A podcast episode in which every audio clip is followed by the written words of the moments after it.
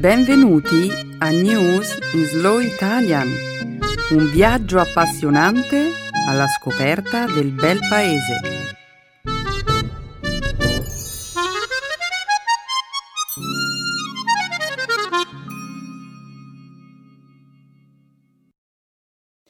È giovedì 19 settembre 2019. Benvenuti al nostro programma settimanale News in Slow Italian. Un saluto a tutti i nostri ascoltatori. Ciao Stefano. Ciao Milena, un saluto a tutti. Nella prima parte del nostro programma daremo un'occhiata ad alcune delle notizie più importanti della settimana. Inizieremo con il risultato delle elezioni tenutesi martedì in Israele. Poi parleremo delle proteste dei professionisti francesi contro la riforma delle pensioni proposta da Macron. Subito dopo discuteremo di uno studio pubblicato sulla rivista Science sulla capacità dei ratti di laboratorio di imparare a giocare a nascondino con le persone. Per finire, vi racconteremo della cerimonia di consegna dei premi Nobel 2019. Sono tutti argomenti molto interessanti, specialmente quello sui topi di laboratorio che giocano a nascondino con le persone. Hai proprio ragione, Stefano. Proprio quando pensi di aver già sentito tutto, ecco che spunta qualcosa di nuovo. Adesso però continuiamo a presentare la puntata di oggi. La seconda parte della trasmissione sarà dedicata alla lingua e alla cultura italiana. Nel segmento dedicato alla grammatica vi spiegheremo l'uso degli avverbi di tempo. Infine concluderemo il programma con una nuova espressione tipica della lingua italiana, infinocchiare. Perfetto Milena, iniziamo. Certo, iniziamo con le notizie di questa settimana.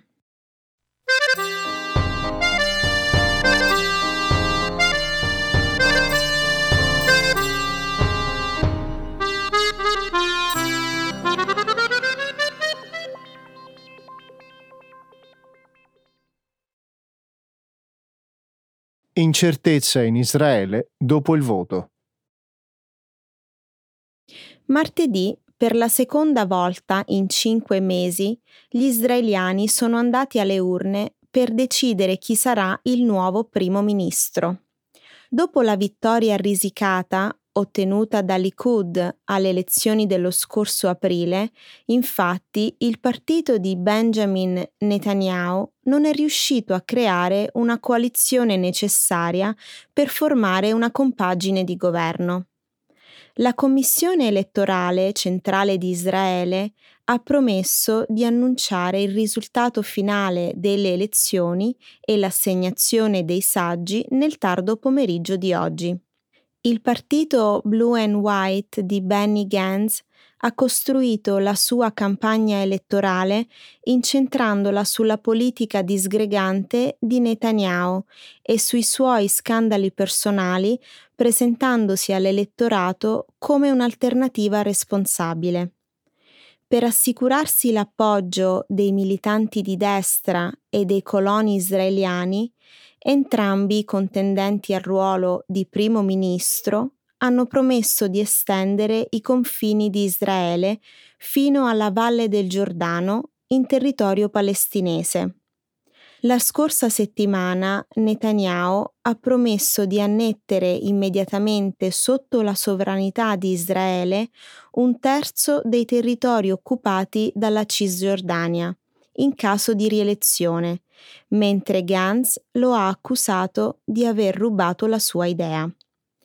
La formazione del governo sarà un compito difficile da realizzare per il nuovo primo ministro.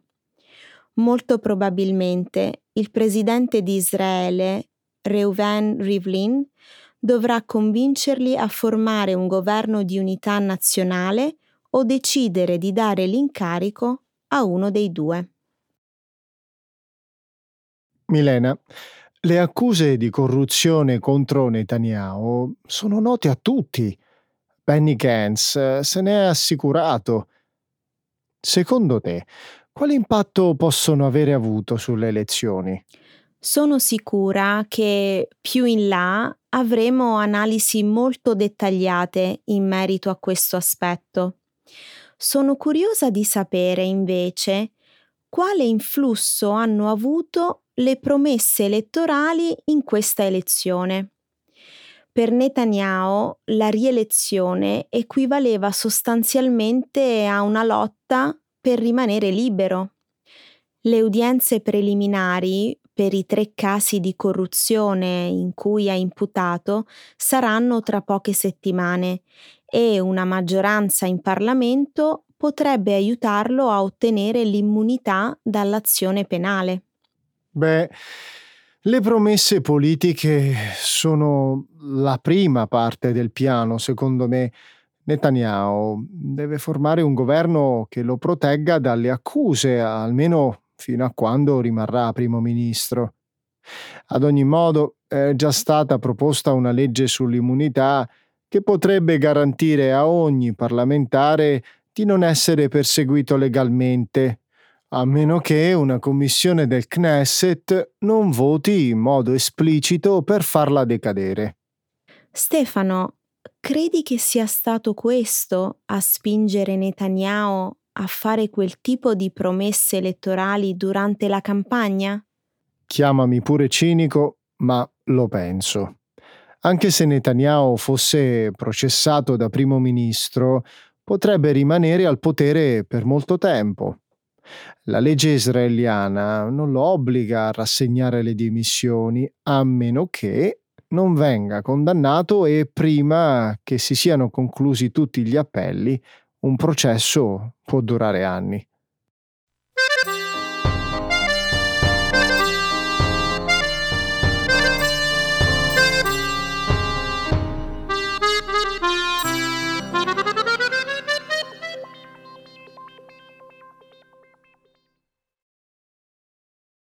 Professionisti francesi manifestano contro la riforma delle pensioni proposta da Macron.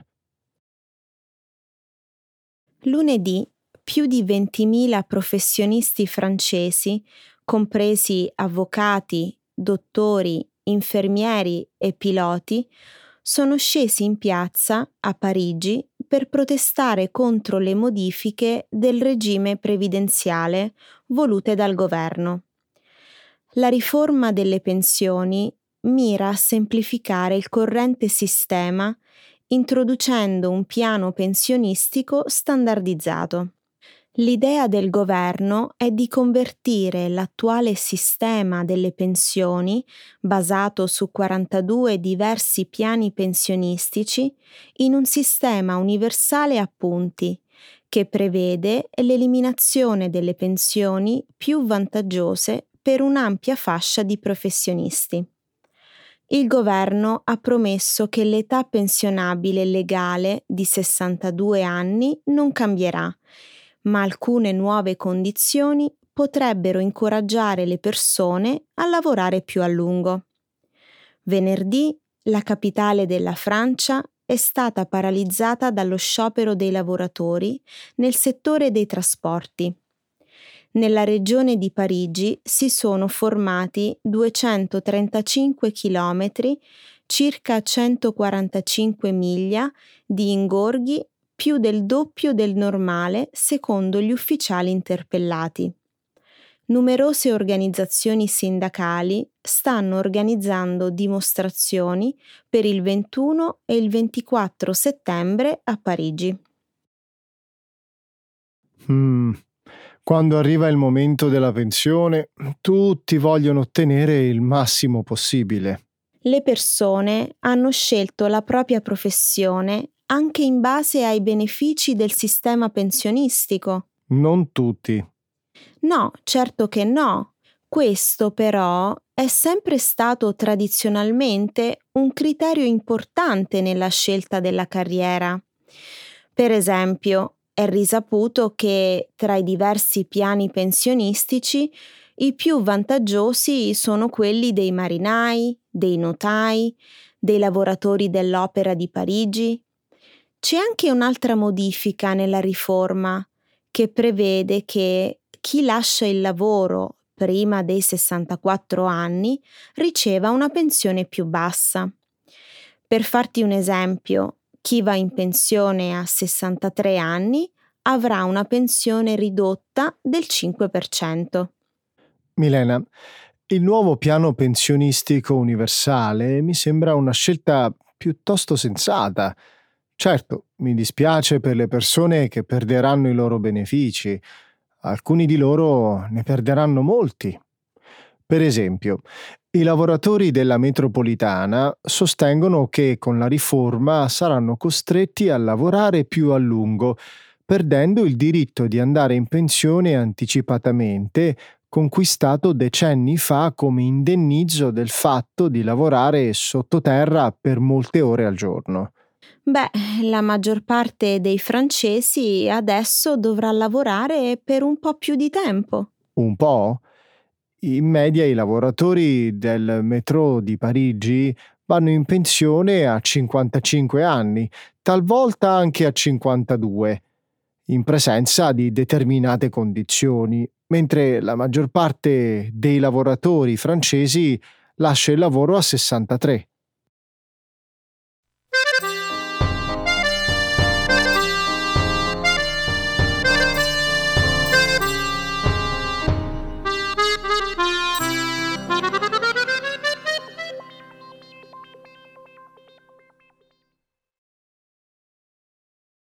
I ratti possono giocare a nascondino con gli umani.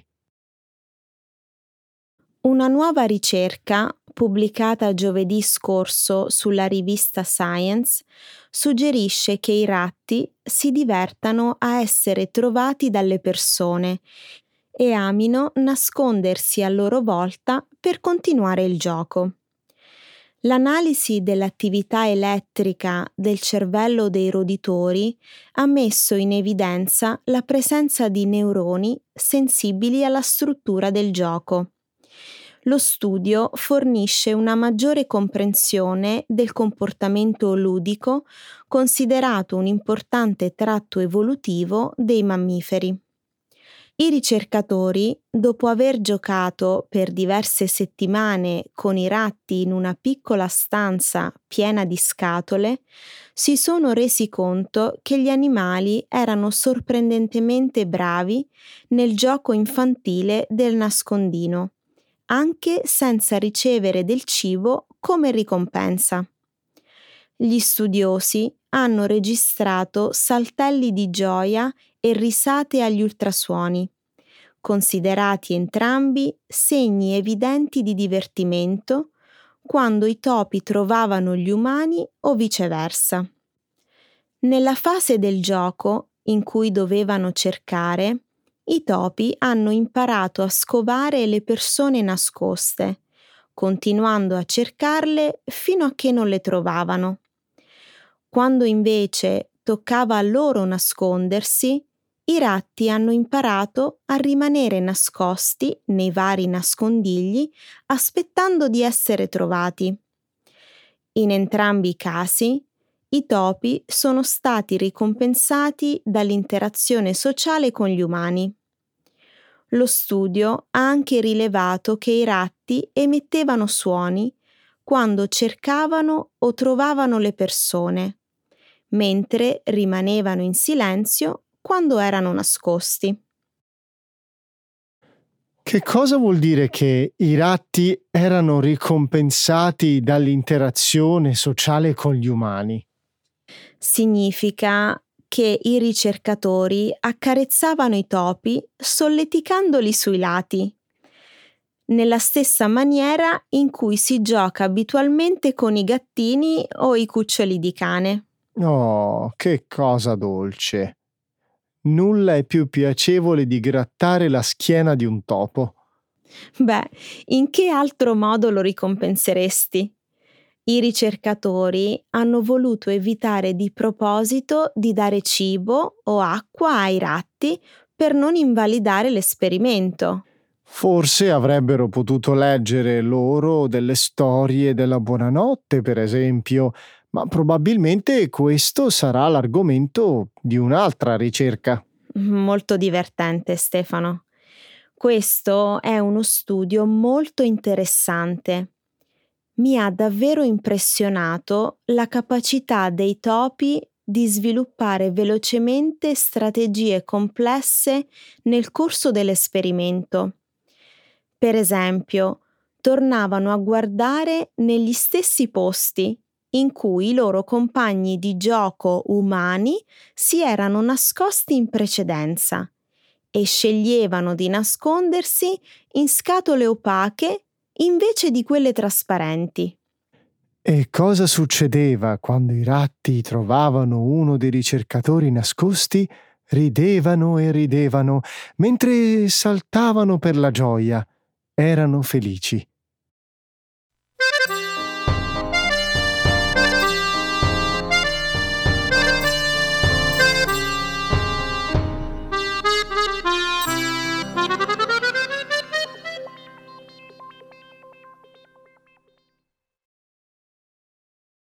La cerimonia di consegna dei premi Ig Nobel 2019. Giovedì scorso, presso l'Università di Harvard, si è tenuta la ventinovesima edizione delle cerimonie di consegna dei premi Ig Nobel, organizzata dalla rivista americana Annals of Improbable Research. Gli Ig Nobel celebrano le ricerche che prima fanno ridere e poi pensare. I premi, infatti, hanno lo scopo di celebrare l'insolito, onorare l'immaginazione e stimolare l'interesse della gente per la scienza, la medicina e la tecnologia. Durante la cerimonia di gala, tenutasi presso l'Università di Harvard, 1100 straordinariamente centrici spettatori hanno guardato i vincitori di quest'anno farsi avanti per ricevere i premi, consegnati da veri premi Nobel come Britt Rich Roberts, vincitore del Nobel per fisiologia o medicina nel 1993. 1993 diverse migliaia di persone in tutto il mondo hanno guardato la cerimonia in diretta online.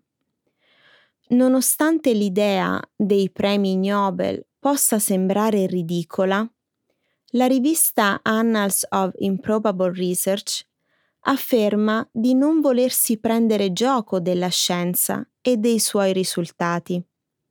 Sul sito della rivista si legge onoriamo le scoperte scientifiche che fanno prima ridere e poi pensare. I risultati scientifici possono essere buoni e al contempo bizzarri, divertenti e persino assurdi, così come quelli non buoni. Molte ricerche scientifiche, anche se eccellenti, vengono criticate per il loro essere assurde. Molti studi scientifici pessimi, invece, sono rispettati nonostante la loro assurdità. Milena, come concordato prima della puntata, parleremo delle ricerche che ci hanno colpito di più. Sei pronta? Certo, Stefano. Vuoi cominciare tu per primo? Ok. La mia prima scelta è lo studio del vincitore del premio Ig Nobel per l'anatomia, che ha misurato eh, la simmetria termica dello scroto in postini francesi nudi e vestiti. I ricercatori francesi Miesset e Bourrat Bengoudifa hanno reclutato una serie di postini per accertare se i testicoli degli uomini hanno entrambi la stessa temperatura. E? E beh, dopo aver esaminato i dati raccolti dai sensori posizionati delicatamente nelle parti anatomiche interessate, i ricercatori sono riusciti solo a infittire il mistero i risultati dello studio mostrano che il testicolo sinistro è in genere più caldo, ma solo quando un uomo è vestito. Una scoperta davvero importante. È molto importante invece. Miesse, uno dei due ricercatori premiati, ha creato dei pantaloni da uomo riscaldati come ausilio per la contraccezione. Ok, adesso tocca a me. Il riconoscimento per la pace è andato a un gruppo di ricercatori provenienti da Regno Unito, Arabia Saudita, Singapore e Stati Uniti. Il merito di questa equipe internazionale è stato quello di aver individuato le parti del corpo più piacevoli da grattare. Al primo posto ci sono le caviglie e poi la schiena e gli avambracci. Wow! Che ne dici invece degli scienziati italiani che hanno vinto il premio Ig Nobel per la medicina per aver raccolto prove sul ruolo protettivo della pizza contro malattie e perfino la morte? Geniale! Il premio Ig Nobel per la psicologia, invece, è andato ad alcuni ricercatori tedeschi per aver scoperto che tenere una penna in bocca fa sorridere e quindi rende più felici, salvo poi scoprire che non è vero.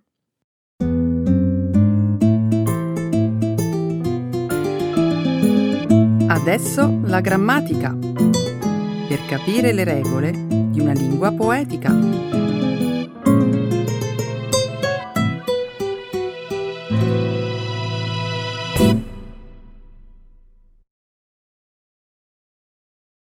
Adverbs of Time. Venerdì, di ritorno dal lavoro, ho avuto una spiacevole sorpresa. Quando ho aperto la posta, ho trovato una lettera del comando della Polizia Municipale del comune di Pisa. Non me l'aspettavo proprio, anche perché sono stato a Pisa ben otto mesi fa. Hai preso una multa, vero? Ci sei arrivata subito. Secondo quanto scritto sulla contravvenzione, ho girato con la mia macchina in una zona traffico limitato ZTL, senza averne l'autorizzazione. Pensa che la multa ammonta a ben 117 euro e se non pago entro 5 giorni la cifra sale a 141 euro. Acci picchia! Ma quando sei andato a Pisa, non ti sei reso conto che stavi attraversando una zona ZTL? Forse eri distratto e non hai visto il cartello. L'hotel in cui ho soggiornato si trova nel centro storico di Pisa e l'unico modo per arrivarci era entrare nella zona a traffico limitato. Forse, come dici tu, non ho visto il cartello. Ero troppo concentrato a seguire le indicazioni del navigatore. Lo so. Capita spesso di entrare in confusione quando si guida per le strade di una città che non si conosce.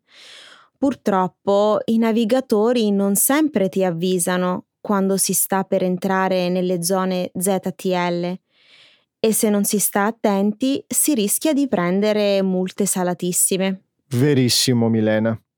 La cosa strana, però, è che quando sono arrivato in albergo mi è stato dato un pass con il quale circolare per il centro storico senza problemi e mi è stato assicurato anche che il numero della mia targa sarebbe stato notificato ai vigili. Mm, non capisco come mai ti sia arrivata la multa allora. Te lo dico papale papale.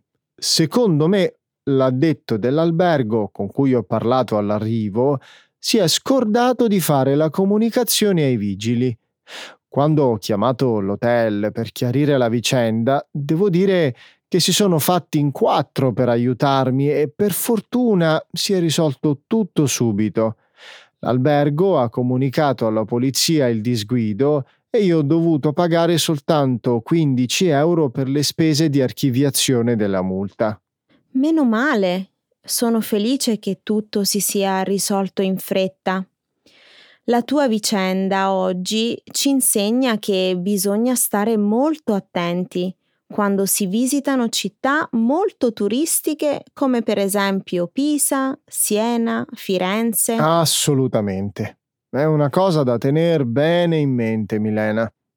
In Italia mm, sta crescendo il numero di comuni con aree a traffico limitato e sistemi elettronici che ne controllano gli accessi, spesso purtroppo poco visibili. Dunque, consiglio a tutti quelli che vogliono visitare l'Italia in automobile di prendere informazioni e prestare attenzione ai cartelli di segnalazione per evitare di trovarsi un domani con una bella multa nella buchetta delle lettere. Ecco le espressioni, un saggio di una cultura che ride e sa far vivere forti emozioni.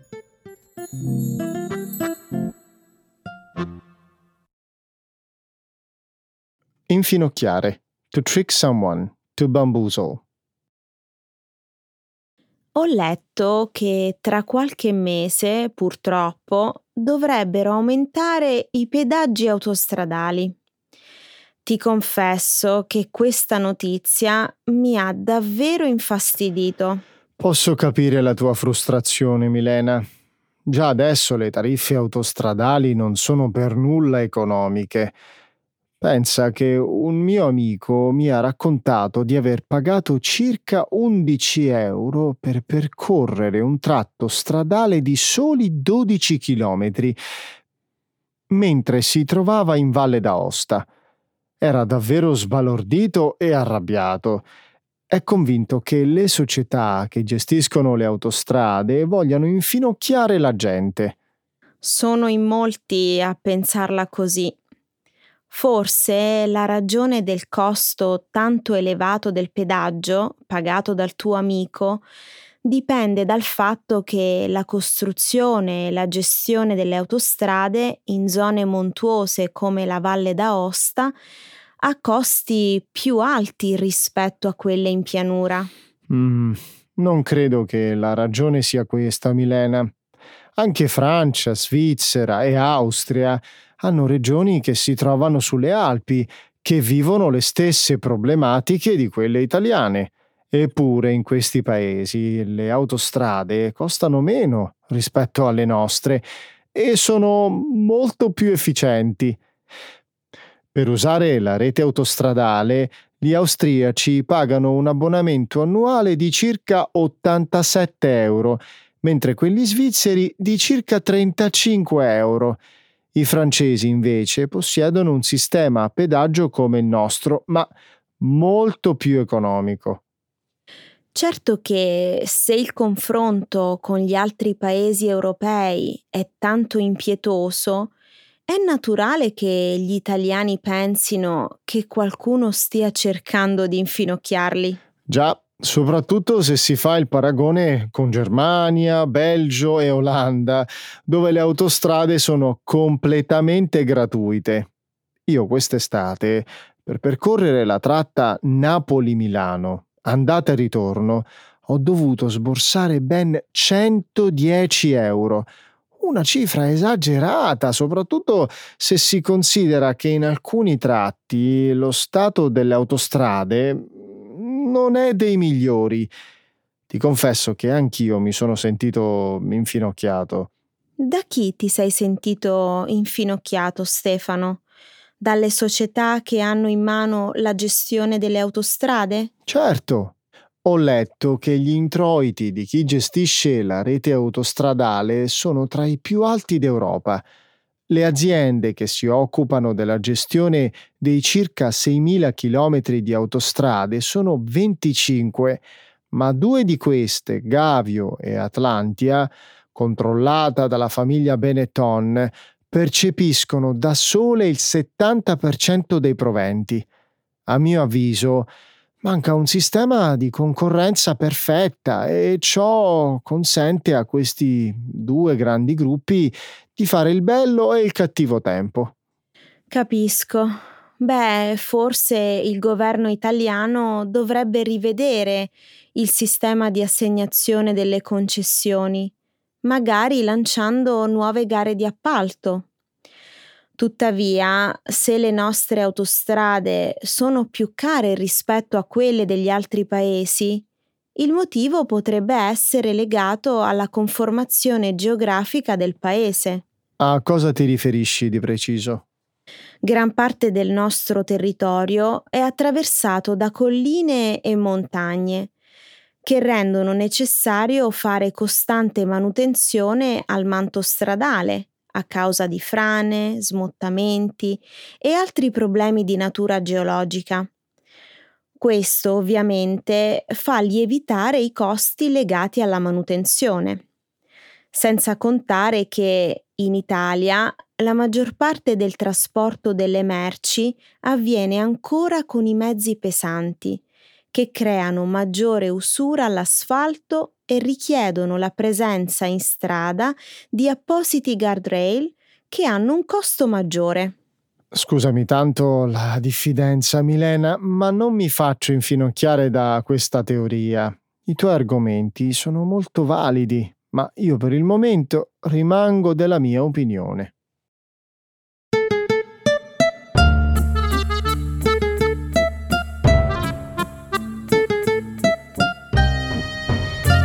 Stefano, ci siamo dimenticati di registrare un'altra notizia oggi. Milena, non cercare di infinocchiarmi. Abbiamo finito. Salutiamo i nostri amici.